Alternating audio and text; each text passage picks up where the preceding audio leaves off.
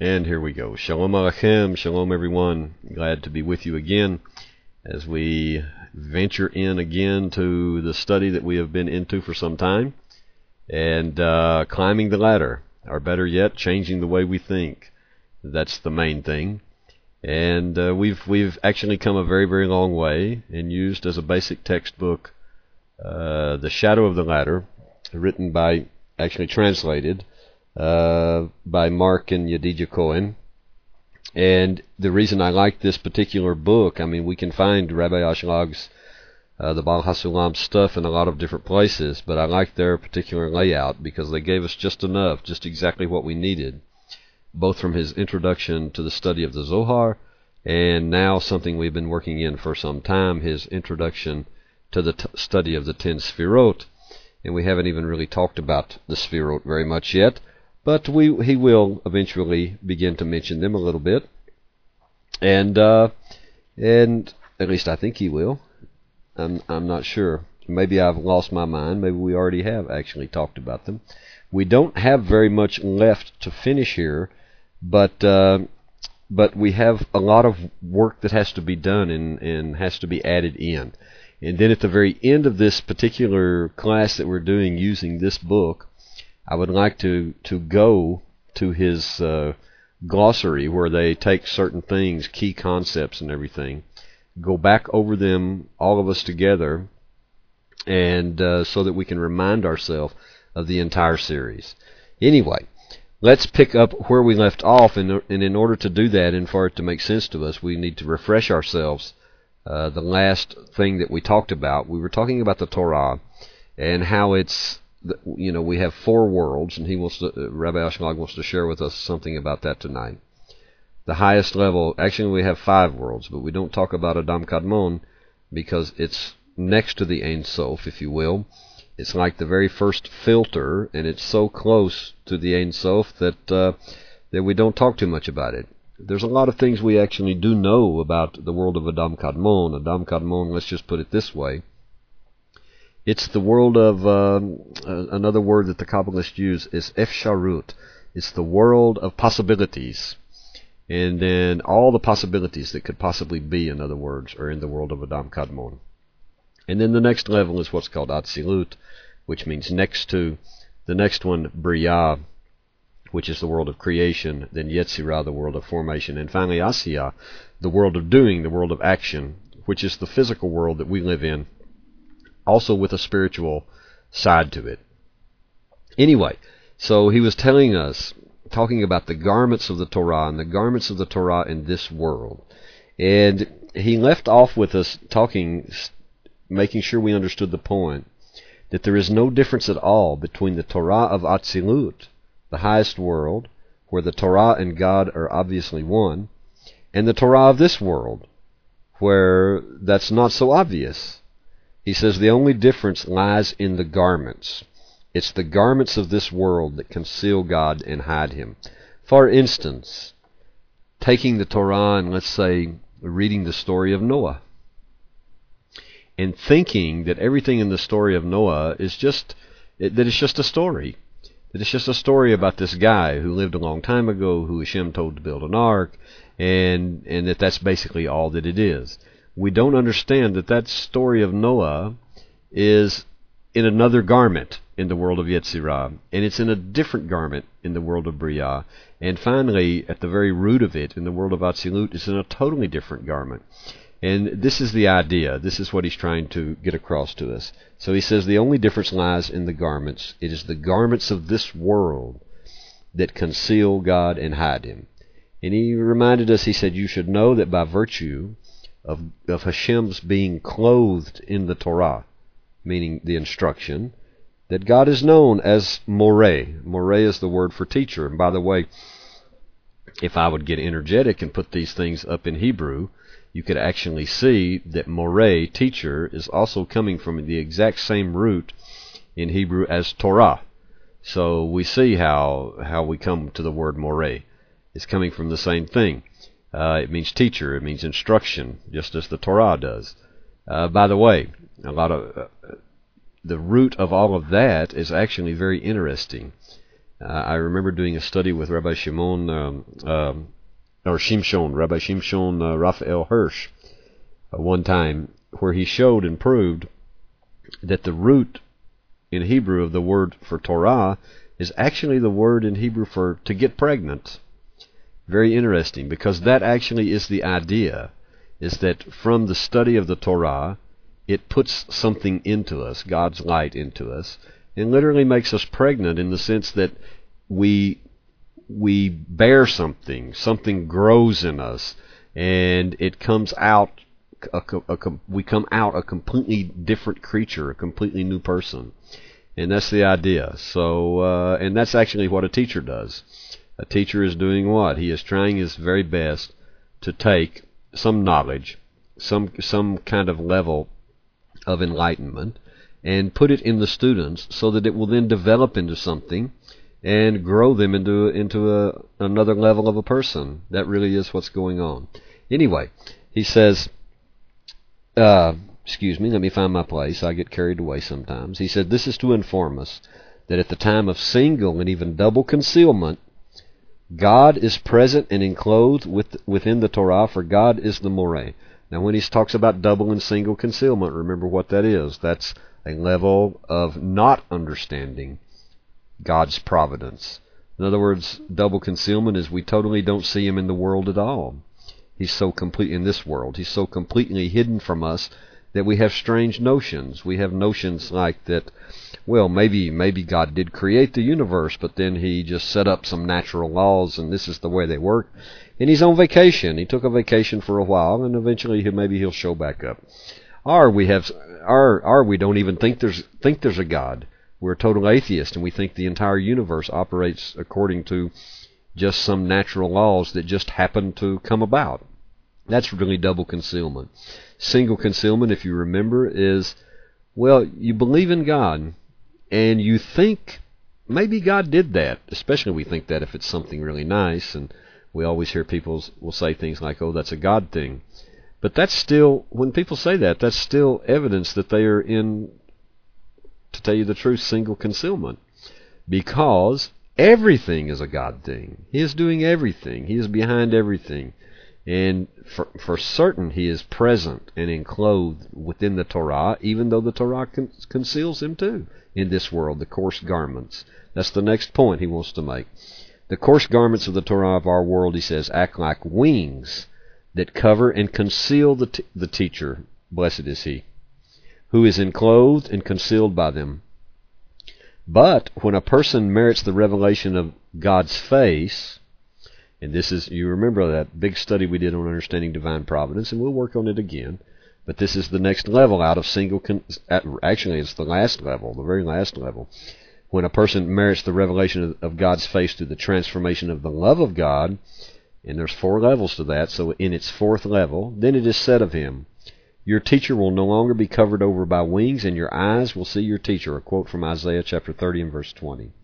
And from then onwards, if you reach that point where you're, you're really understanding, your consciousness is understanding God's providence from that fourth level of love, then the garments of the Torah, meaning the garments in this world, no longer conceal the teacher, and it is revealed to the person for eternity that the Torah and God are one.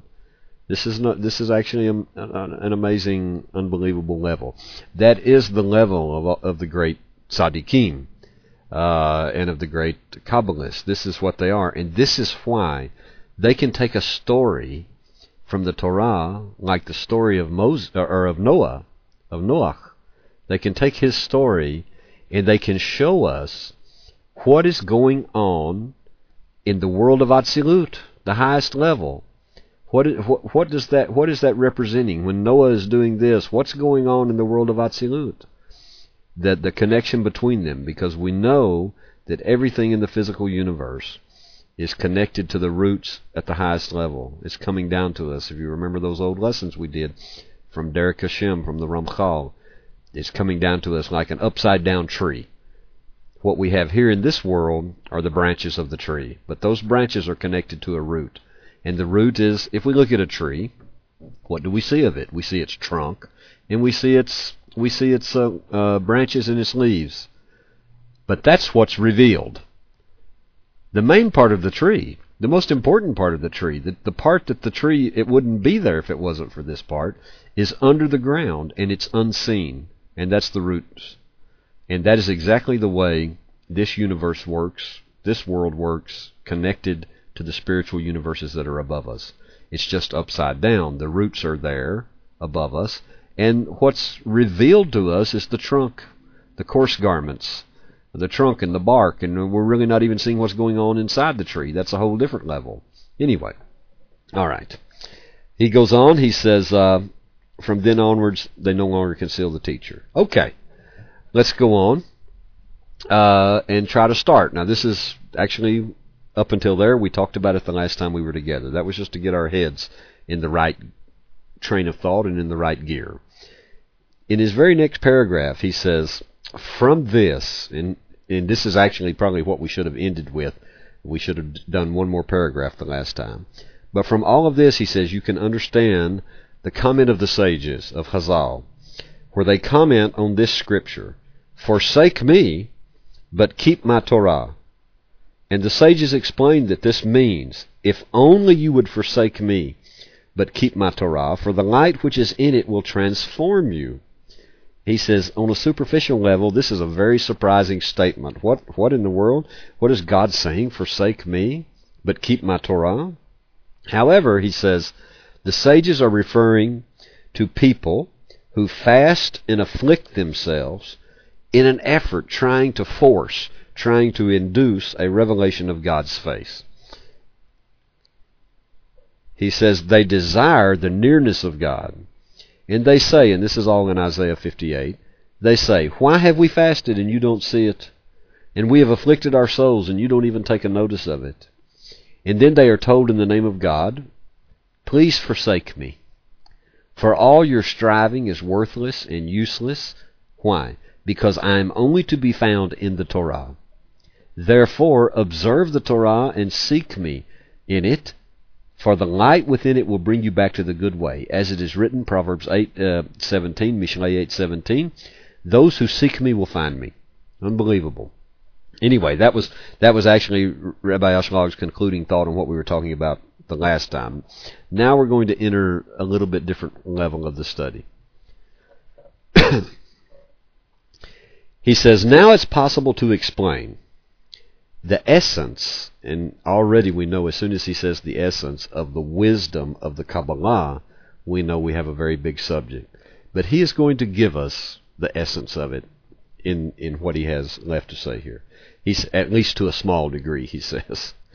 In a way that is sufficient for a reliable person uh, or, or a reliable understanding, excuse me, a reliable understanding of the quality of this wisdom. What is, what is it? What is its quality?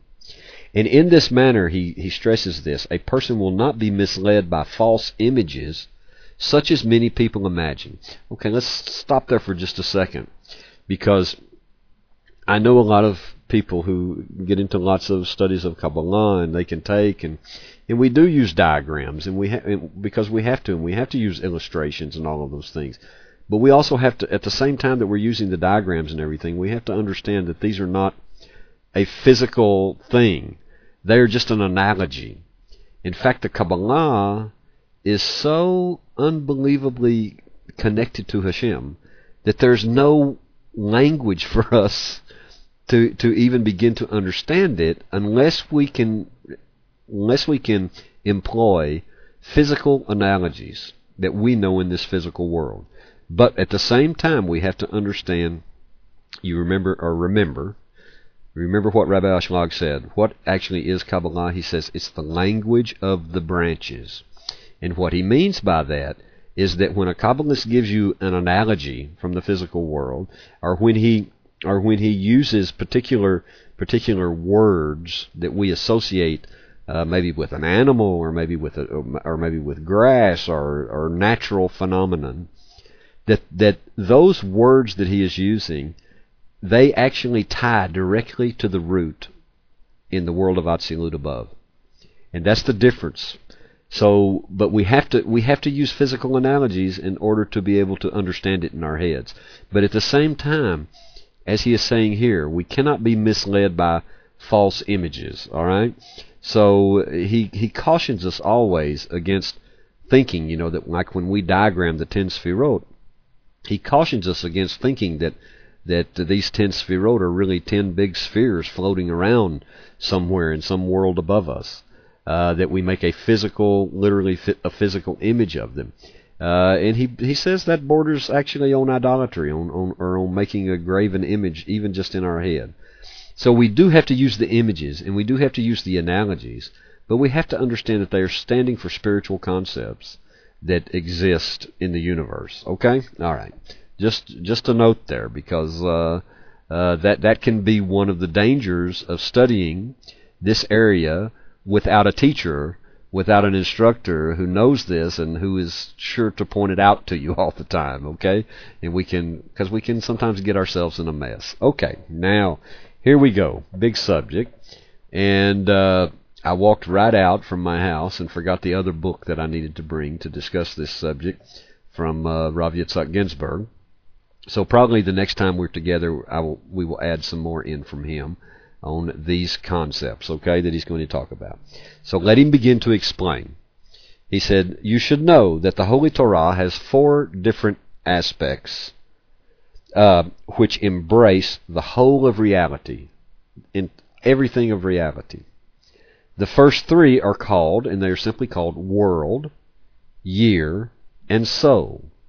And the fourth aspect is the many ways in which these first three aspects can combine themselves in different circumstances. And y'all are all intelligent people. I, I'm sure I don't have to give you thousands of illustrations for this. You can see this. All right? But let's understand what is meant by world, year, and soul. World. He says the outermost aspect of reality, the outermost, comprises the sky and the land masses, the earth and the waters, and so on. In other words, all of these physical phenomena that are, that exist and these physical things that exist that make up our physical world. He says this is what the Holy Torah calls world. The inner aspect of this reality comprises man, the animals, the birds, the beasts, according to their species, which are mentioned in the Torah. And these are, in other words, all the living beings, all the things that are truly alive, uh, in that sense, these are called soul. Now he says all of the causal factors mentioned in the Torah, uh, excuse me, all of the causal factors mentioned in the Torah in the sense of cause and effect. Now he gives an example here. His example is the chain of generations that started from Adam, Adam Harishon, until Yehoshua and Caleb, okay, Joshua and Caleb, who entered the promised land. They are called year. And what he is meaning there by cause and effect, he says, the Father representing the cause, and the Son representing the effect. So, in other words, a passage of time in which we see cause and effect occur that makes a continuation through a passage of time. This is the idea of year. So we have world, the physical, the outermost aspect, the physical aspect. We have soul, the innermost aspect uh, of life, of living souls. And then we have year, the the uh, the aspect of time, okay, and the aspect of cause and effect through time. He says this causal aspect of reality is called year, and all the various ways in which both the outer and the inner aspects of reality, how they function and combined, that are discussed in the Torah, they are actually that's the fourth aspect, and that is known as the existence of reality. So, in other words, world, soul, and year, these three things, and we can group everything in one of them, all right? Their combinations and how they interact with each other, this is what makes the fourth aspect, and that is the existence of all reality. Now, somebody says, you know, so so what's important? What's important about this? We'll understand. The more the more you actually begin to study Kabbalah, the more you understand. If you ever get into any of the writings of the great Baal Shem Tov, and the Kabbalah of the Baal Shem Tov, he is always seeing everything in these ways. In fact, the Hebrew alphabet, if we do a study, and this is what I wanted to pull some things from Rav Ginsburgh from, uh, and and we will, with, with God's help. If I don't forget again, with God's help, we'll, we'll do it. but it has to do with how every letter of the Hebrew alphabet it exists in all three of these realities, and then a fourth by the combinations. So there is a there is an aspect of the of the Hebrew alphabet of every or of every letter that belongs to world. There is an aspect that belongs to soul. There is an aspect that belongs to year. And those combinations that are made of those three different aspects and the letters, that's what makes up the existence of reality. That's how our world actually exists. Okay, let's go on. Now he says, You should know in Kabbalah the four worlds. And again, there's a fifth one, but we don't we don't talk so much about it. Um, I, I I did a I think a lecture on it in some place one time where we did talk a lot about the world of Adam Kadmon, but the the bottom line is is we don't know know so much about it, other than that uh, in that level everything is so still so united. It's so there's n- not any diversification in it. Uh, it's the world of well, we say the world of Atzilut is thought, and and uh, the world of Adam Kadmon would be will, uh, in that sense. Um, so let's just talk. Rabbi Ashlag only wants to talk about the these four worlds, and those four worlds are Atzilut, and the meaning is next to, adjacent to, near to, Etzel. If something is Etzel, it's it's by you. Okay. Bria simply means creation. Yetzirah is formation, and Asiyah is the world of action, the physical world, the spiritual physical world of action, making, doing, that we exist in as souls and bodies. All right? These worlds, he says, emanate one from another, just as a seal embeds its impression in wax. Now, that's the example he's giving. I'm going to give you another one. Uh, and everything which is found in the seal is then found in the impression of the wax to which the seal was applied, without any feature being added or subtracted. And it is the same for the unfolding of the worlds. All the four aspects, he says, of the world of Atzilut, the highest level, that is called world, year, and soul, and their various combinations, which are called the existence of reality, they are transferred like a seal with its impression to the world of Bria. And then from the world of Bria, they are transferred like a seal again to the world of Yetzirah. And then from the world of Yetzirah, they are transferred again with it like a seal down to the in wax down to the world of Asiyah.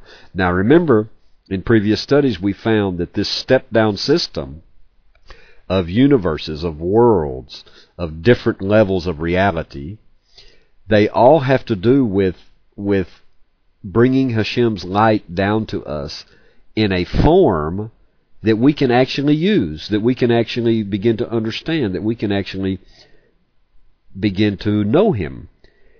And even though every level, every world, He becomes more, Hashem becomes more and more concealed. Okay? See, He is completely open. The world of Atzilut, there's, there's no being in the world of Atzilut without being conscious 100% of the time of Hashem and seeing Him absolutely in everything. In the world of Bria, He is a little bit more concealed. In the world of Yetzirah, He is even more concealed. Until finally we come to the world of Asiyah, this in the lowest level of Asiyah, this physical world, where He is completely concealed. I mean, He is hiding in the universe. It's like a hide and seek game with Him. My rabbi, Rabbi Chaim Richman, used to say, uh, he used to talk about the invisible man. and uh, he said, you know, the invisible man, if you remember all of those old movies, if any of you are old enough to remember them, of the invisible man, you never knew the invisible man was there until he put on his overcoat. And Rabbi Richman used to say, the universe, even yes, even our physical universe, the stars, the earth, the sky, the the, the physical powers of the universe, uh, everything. That is Hashem's overcoat. And that is actually the, way we can recognize him here. Because this is the overcoat he is wearing, but that overcoat, that garment, hides him. And so it looks like in this world that everything is happening in some kind of natural manner. Everything is happening because of the laws of physics or the laws of chemistry and all of this. Well, they are, of course, but Hashem himself is the inventor of all these laws. And he is in all of them, and he is This is his overcoat. This is the way we can see him here. That's that's the idea.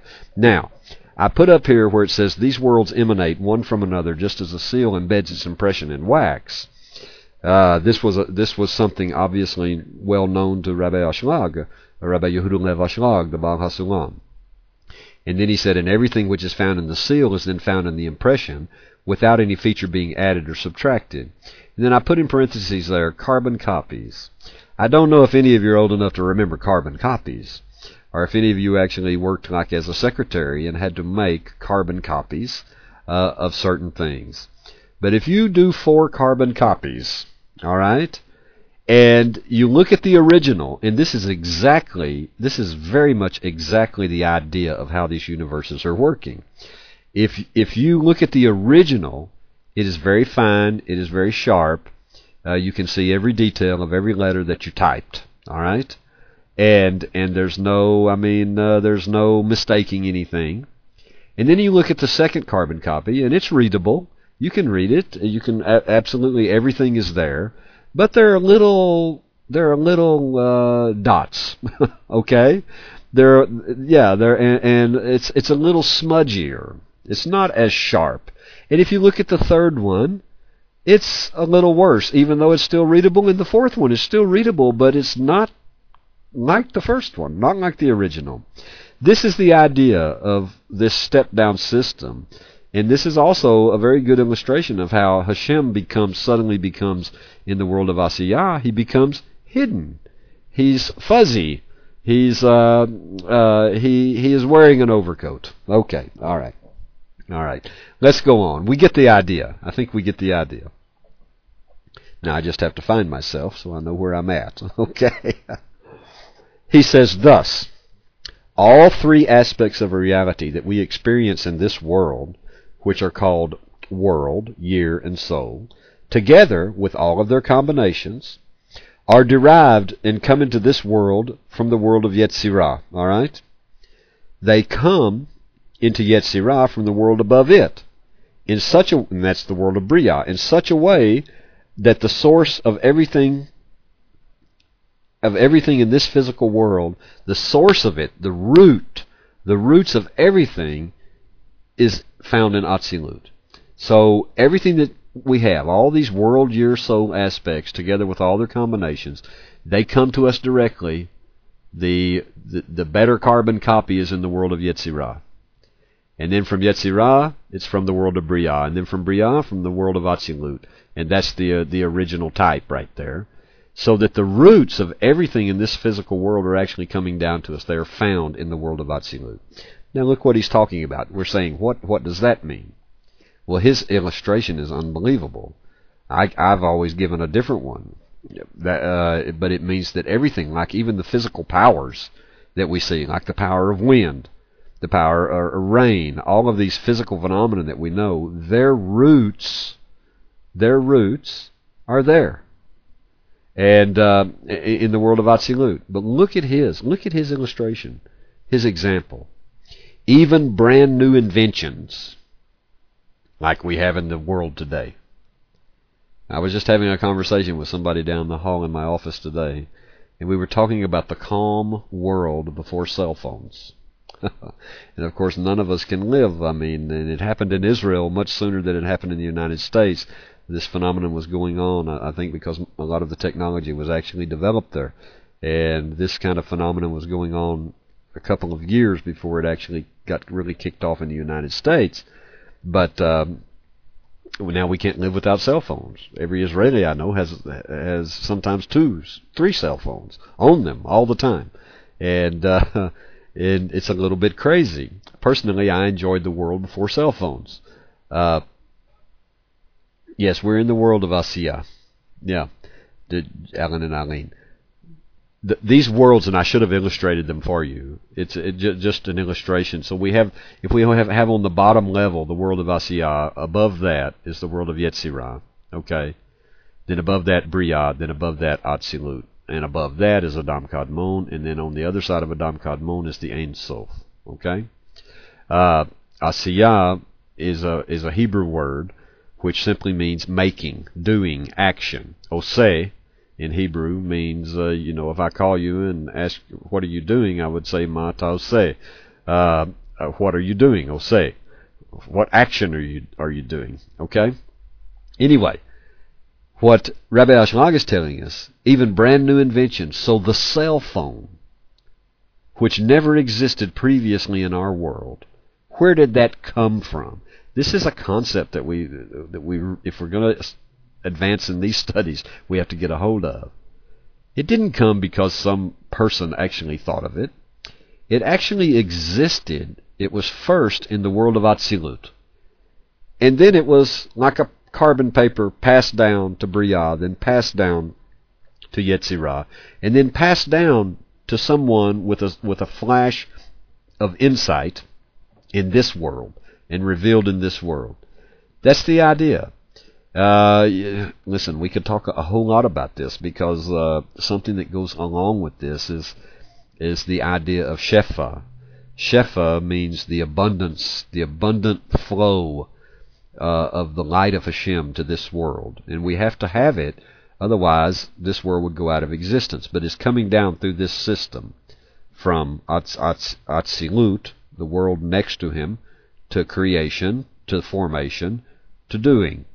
And the connection point between this physical world of Asiyah and the world of Atzilut above us, the highest universe above us, that connection point is the Temple Mount, and even more specifically, the top of Mount Moriah, which is the site of the altar, literally the site of the altar, including uh, the, a few feet from it, the site of the Holy of Holies. That is the connection.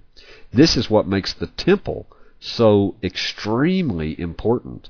See, this, and this, so we haven't seen anything. We absolutely haven't seen anything. If the temple, if the holy temple is rebuilt, and we reestablish this connection between heaven and earth, I mean, the connection is still there, and there's reasons for that. But it's like the Ramchal explains it. He he he also wrote a book called The Secrets of Redemption, which is a very very interesting little book and uh, and and he also wrote a book on the Mishkanei Elyon, explaining the explaining entirely the concept we're talking about right now about the connection points in the Shefa and the temple, the temple uh, in heaven, and its connection to the temple here.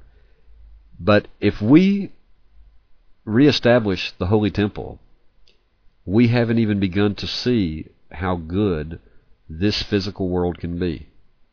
We we we don't even have a clue we don't have a clue about the technological developments that can happen.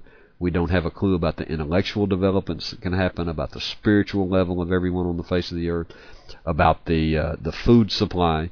You know, the rabbis say in the Talmud, they say something very interesting that when the temple was destroyed, all the fruits and vegetables in the world lost their flavor. And this is the idea, because the destruction of the temple inhibited that flow coming from the world of Atzilut. Anyway, yeah, yeah, it's an amazing thing.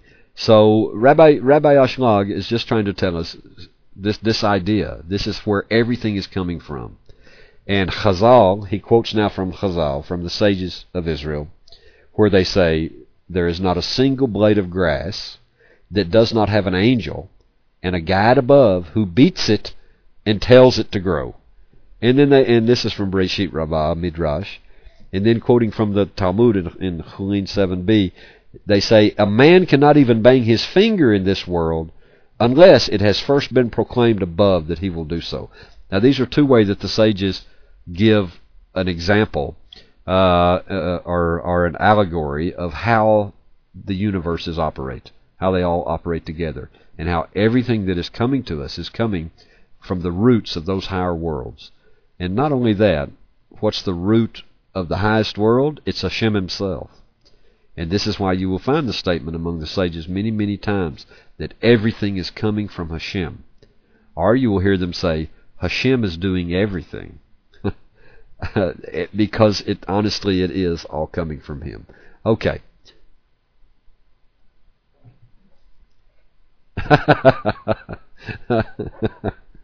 Well, to to understand that path, then then we have to understand uh, what we need to do, or what's going on with that, or what we need to do, because a human being is the only thing that can actually move a root.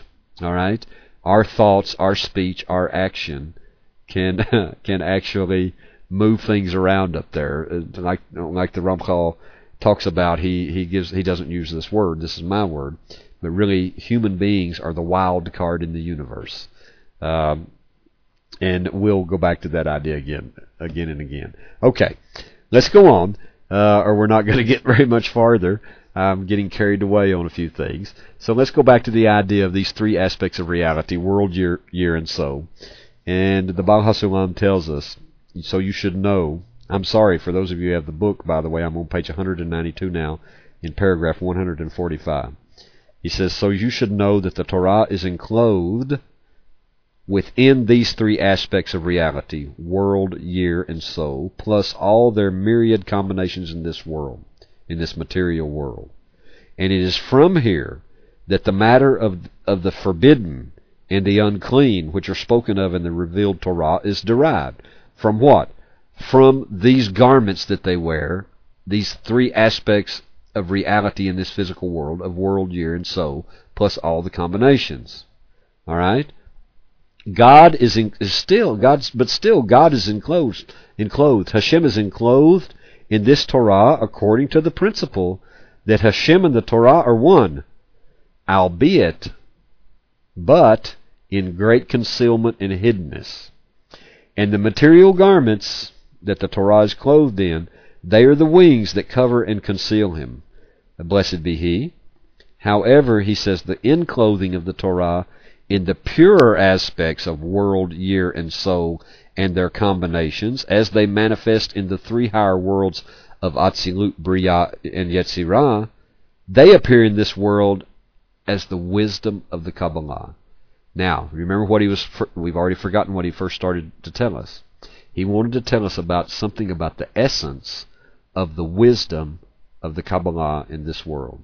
And this is actually why we study it, one of the reasons is because the enclothing of the Torah in the purer aspects, not in the coarse garments down here, but in the purer aspects of world, year, year and soul, and all of their combinations, as they are manifest in those three higher worlds, this is what this is the essence of the wisdom of the Kabbalah.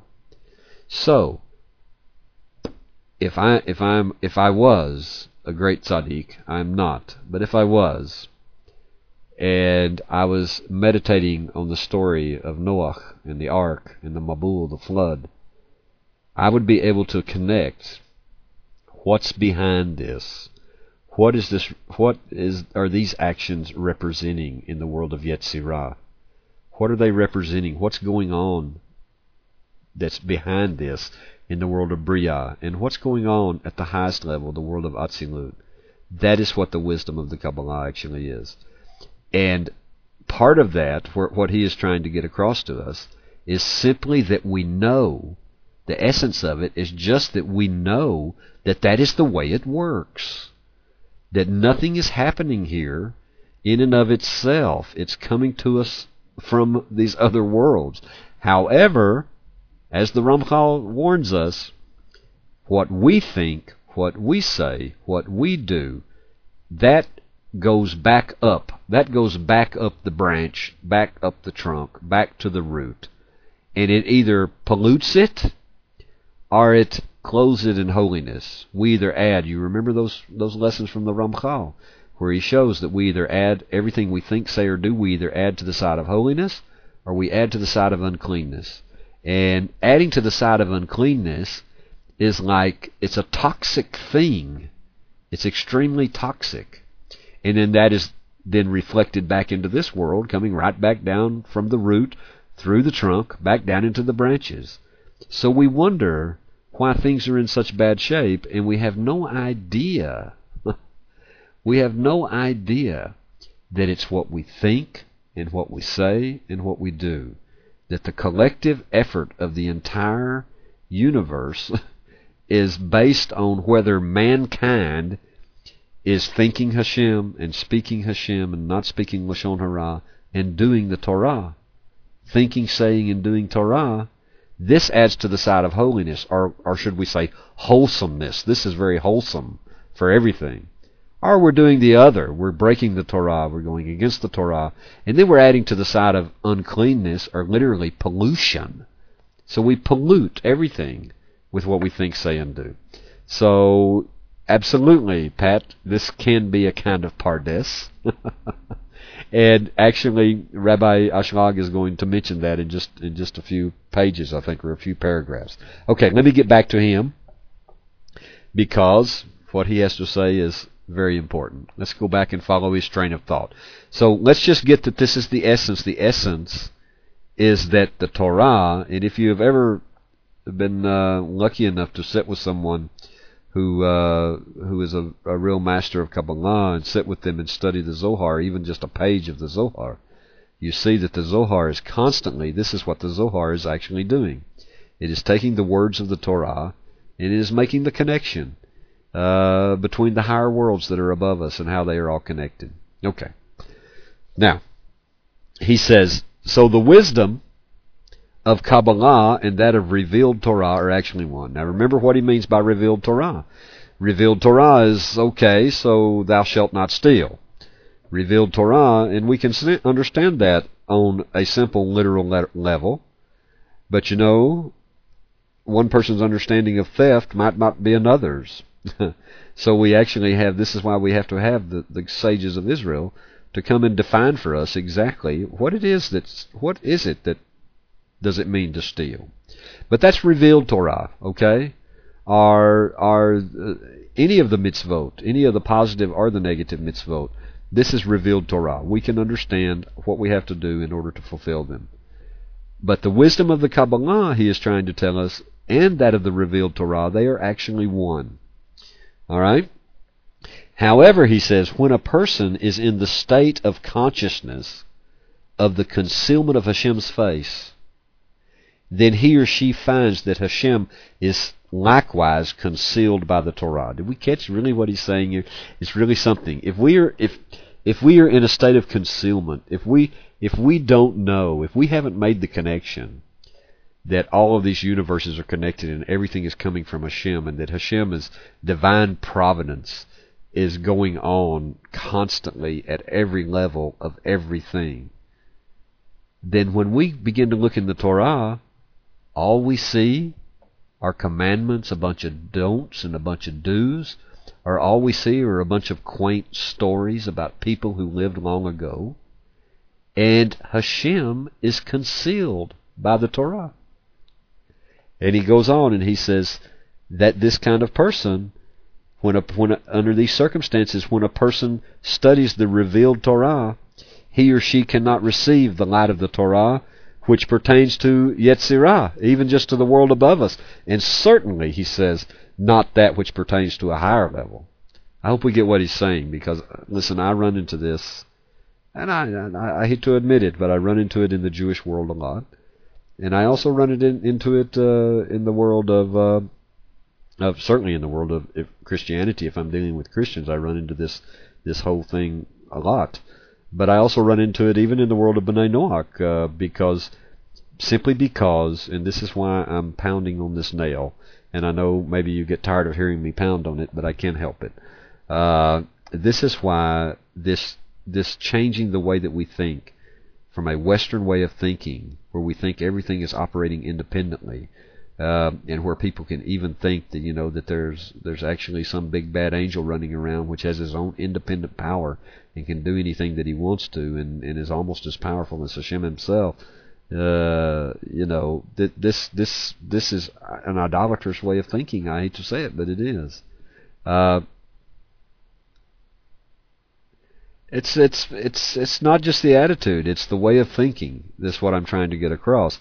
Uh, we cannot think in these disconnected levels. In fact, actually, if you my personal my personal definition of what is idolatry, my personal definition of what is idolatry is this: it's any time that we think that any power in the universe is operating in and of itself apart from Hashem.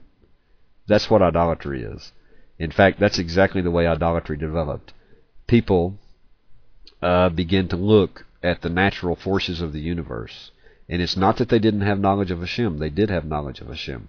But they begin to look at the natural forces of the universe, and they begin in their minds to consider them because all of these things are, are under the control of angels. Uh, and they knew that, and they begin to consider those forces as if they operated independently from Hashem. And so they begin to serve those forces, even maybe, and they begin to do that even maybe in an effort, uh, in an effort to honor Hashem. Because to tell you the truth, from Adam Harishon, from the first Adam, every everyone knew these things that we're talking about now. They all knew knew that nothing operated for, apart from Him. They all knew these, these concepts of of the of the universes above us and how they're carbon copies, and and everything else. But they begin to to focus on the individual powers of the universe, whether uh, no matter what that is, whether it's the the sun coming up every morning and going down, or or the moon going through the stages, or wind, or rain, or lightning, or whatever, and they begin to honor those powers as if they operated separately or independently from Hashem.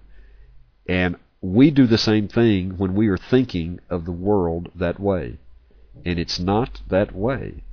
And a person who is in who is like that, they are certainly in concealment. Uh, Hashem's face is concealed from them. And then they find that when they do study Torah, they are likewise, Hashem is likewise concealed in the Torah because they can't receive the light of the Torah. They can't do it. Uh, there is a klipa, there is a shell there that prevents it. Uh, much as another way is, uh, you know, um, that that I know of, and I shouldn't get into this right now but uh, but some level, you know, because people will tell B'nai Noach, you know, they tell you all kinds of things. Uh, certain rabbis or certain people who think they know know what Judaism is and they think they know what the Torah is, and they also, unfortunately, are thinking in these concealed ways, in a, in a, in a consciousness of concealment, and, at least in my opinion. And uh, you know, they'll tell you you can't do that. You shouldn't. They'll even tell B'nai Noach, oh, you shouldn't keep kosher somebody has to be around. You know, God God created all these hogs. Somebody has to be around to to eat them. And I shudder when I hear such things. I absolutely, I almost just pass out. uh, it's just unbelievable to me that they could say such a thing to you like that because they don't even understand why Hashem told us we shouldn't eat we shouldn't eat certain animals and it's because those animals, if we if we know from Kabbalah, we know from Kabbalah those particular animals. It's not that they're bad. Hashem didn't create anything that's bad. It's not that they're bad. It's but that they have a klipa, they have a shell that we cannot use them, and they deposit in us part of their shell. Okay, part of their klipa, and that klipa does not allow the light of Hashem, the light of the Torah, to penetrate us. Because I've taught classes for a very long time, you know, in, in a lot of different groups, and sometimes you'll be going along perfectly and everything's fine, and suddenly, you know, you get to a certain point, and then, you know, half the class jumps up and uh, they decide they, they can't handle this anymore. I can almost guarantee you that the half of the class that jumps up, even after years of study, they are still eating things like hog meat and, and other things. Uh, they, they they won't keep just a basic level of kosher and just get hog out of their diet, or maybe shellfish, uh, or something else. But they won't do it, and because of that, they can sit in my class and they get nothing, and uh, they get something. I, I I don't mean to be so harsh. They get something, but they can't stand it. It, it comes to a point where they can't stand it and they will abandon it. So. So all I'm telling you, am I encouraging you to keep kosher? Of course I am. Uh, not not that you're under the obligation to keep the very strict kosher that the Jews do, but at least to eat a, a diet that's clean. I think it's I think it's important to you. Uh, if you don't want to do that, I can't tell you that you're obligated to do it. That, that's correct. I can't. But uh, but I think it's important just because of my experience in the matter. Anyway, we haven't gotten as far as I wanted. Let's get one more page here, uh, or at least one more paragraph. He goes on, still talking about the Kabbalah and the revealed Torah, and he says, only when a person attains the consciousness, now we move from double concealment, single concealment, to the revelation of God's face. First, you remember from the transformation from the fear of sin, and then the transformation from the love of God. So only when we get there, when we get a revelation of God's face, do the garments of the revealed Torah, meaning those coarse garments that we read the Torah in to this day, they begin, he says, to become more transparent. Ah, now we can start to see things behind them. And the revealed Torah becomes one with the Torah of Yetzirah. Okay, he gives actually in the book, it, they translate just Yetzirah, which, and then he says, which is the wisdom of Kabbalah. But we know he's talking about every level. So they be, they become more transparent, and what the revealed Torah now becomes one with the Torah of Yetzirah, and then it will become one with the Torah of Bria, and then of Atzilut. And he says, and this is the wisdom of Kabbalah. As for one, he says, who attains the level of the Torah of Atzilut, that highest level, guess what? The letters of the Torah, the Hebrew letters of the Torah, are in no way changed. It is just that these very same garments of the revealed Torah in this world have become transparent to the person, and they no longer conceal Hashem. Wow. As it is written, again he quotes from Isaiah 30, and your teacher will no longer be covered by wings, and your eyes will see your teacher. Thus, he says, that which is written in the Zohar, he, his life force, and his vessels are one, is fulfilled. I'm sorry I didn't put that verse up. I, I simply left it out for some reason. So this is a quote from the Zohar where it says, Hashem and his life force and his vessels are one. It's all one. Let's go on. I would like to. I, I may. I, I may just. I don't know if I should tackle this or not. Yeah, let's let's try it. We may have to back up the next time we're together, especially because I have to skip next week. Remember, I will be out of pocket, uh, and uh, if I forget to tell you, uh, Hag Sameach Purim, Hag or Same, Purim Sameach to each and every one of you next week.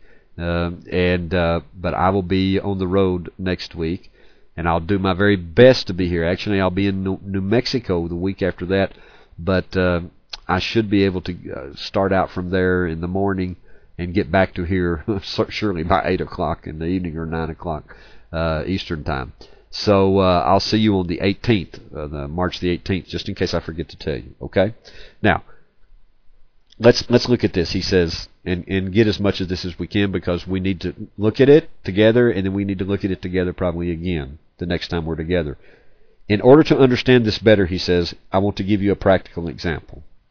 As long as a person is in the state of concealment of God's face, then the letters and the garments of the Torah conceal God. As a consequence of being in this state, the person inevitably stumbles into sin because he's concealed to them and because they're in some stage of concealment concerning his providence. So a person inevitably stumbles into sin. And then the person comes up against the prospect of the consequences of their actions, and then they have to deal with the coarse garments of the Torah, being unclean, having done something forbidden, be feeling and being defective, he says, and such like. However, when the person becomes worthy of the revelation of God's providence, and especially the transformation from the love for God, then all of those arrogant acts, all those willful sins, are changed, remember, into virtues. They go into the side of the pan of merit. I need to change the slide. Here we go. He goes on, all the sins and mistakes through which this person stumbled during the time when they lived under the concealment of Hashem's face, they are now stripped from their coarse and extremely bitter garments. They're not in that category of unclean anymore. That's what he's talking about. They're not in that category of being forbidden, any of those things. They are moved to the pan of merit. And they are now dressed in garments of light and in the mitzvot and merits. For it is these very same coarse garments themselves which are transformed into virtues. In other words, what you, you understand what he's trying to say? When you come to the level of the love of God, you're not going to stumble. You're not going to be back there doing something that's in the forbidden. So now the negative, keeping the negative commandment of not doing of, of not doing something that he has forbidden, that actually now is transformed into a virtue. It moves into the to the merit. And they now have, he says, the aspect of garments that stem from the worlds of Atzilut or from Briah, where they do not hide or conceal the teacher, blessed is he. On the contrary, he says, your eyes will see your teacher. That becomes a reality. Let's go on very quickly. I know we're about out of time. Give me the five minutes, okay? It must again, he says, be emphasized that there is no difference between the Torah of Atzilut and the Torah of this world. It's the same Torah. There is no difference also between the wisdom of Kabbalah and the revealed Torah. The only distinction lies in the perspective of the person who is studying it. Both deal with exactly the same principles, both use exactly the same language. Nevertheless, he says, one will experience the Torah from the point of view of the wisdom of Kabbalah, the Torah of Atzilut, and another person will experience the Torah as revealed Torah, the Torah of Asiyah. Understand this well. So basically, he's telling us if somebody is still thinking in the old way, and they, uh, even though we would like to help them out of that, uh, but they're students of the Torah, that's good. Uh, because the revealed Torah and the wisdom of the Kabbalah is still the same. The only difference, the only distinction lies in the perspective of the person who is studying it. excuse me, this is a little bit of a warning from Rabbi Ashlag that we don't get a big head, you know, with all of those other people uh, who are who are still studying it and and being very uh, maybe overly legalistic uh, or or anything like that. And I use those words. Uh, uh, take that with a grain of salt because I hate to use the word legalistic anytime that we apply it to the Torah in any way or especially to any of the Jewish people. That that's really just a, a misnomer. Okay, let's let's get the last one. This will be our this will be our last thing.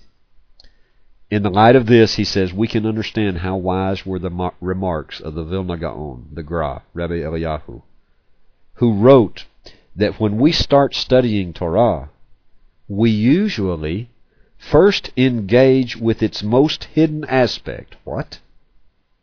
That is to say that we study the revealed Torah of Asiyah, in which God is completely hidden. Next, we study the level called Remez, hint, in which God is a little more revealed, and this is the Torah by the way of Yetzirah. Eventually, a person comes to the Torah in its simple meaning, Peshat, and this is Pardes, I mean, but it's upside down, just like the tree is upside down. This is upside down also. Uh, he says, eventually a person comes to the Torah in its simple meaning, and this is the Torah of Atzilut, which is here called the simple meaning of the Torah, Peshat. And this is so because at this level, all the garments that conceal God are removed, and that's a Hebrew word, hitpashet. Hitpashet comes from the exact same root as Peshat, meaning simple, but it actually means to take off your clothes, hitpashet, to remove, to remove your garments. Now, we'll need to come back to this. What he is actually saying is people who study the Torah and think that the simple meaning of the text is when Abraham got up from Ur of the Chaldees and went to the land of Israel, the land of Canaan, that uh, that's the simple meaning of the text. All right the Gra, the Vilna Gaon, is saying that's what we first study, and that is the the the real hidden aspect of the Torah, because Hashem in that story is pretty much completely hidden. Next, he says we study the level called Remez, where Hashem is a little more revealed, but eventually a person comes to the Torah in its simple meaning, and what the Gra meant by that was that eventually we come to the Kabbalistic meaning, the Sod meaning, because if we don't understand the Sod, if we don't understand the secret, if we don't understand the Torah of uh, the world of Atzilut, that highest level, we also don't even begin to understand the literal, simple meaning. They are totally connected. And that's what he is saying. Uh, so I hear that said from time to time. You know, people will come and, and they'll say, "Oh, well, you're studying Torah on, on some other level, and that's not the simple meaning." Actually, that's not so. the simple meaning is the highest meaning, and that really is the sod. Okay, and how they are connected. All right, we're out of time. We'll be back together again March the 18th with God's help. Uh, 8 o'clock Central Time, 9 o'clock Eastern Time. Uh, and uh, I thank all of you very much for loving the Torah and for loving Hashem and for uh, being willing to, to go through sometimes this torture of changing the way that we think. Okay? So, Toda Rabah, and uh, I hope to see you soon. Thank you so much, and uh, Shalom Uvracha to you. Peace and a blessing.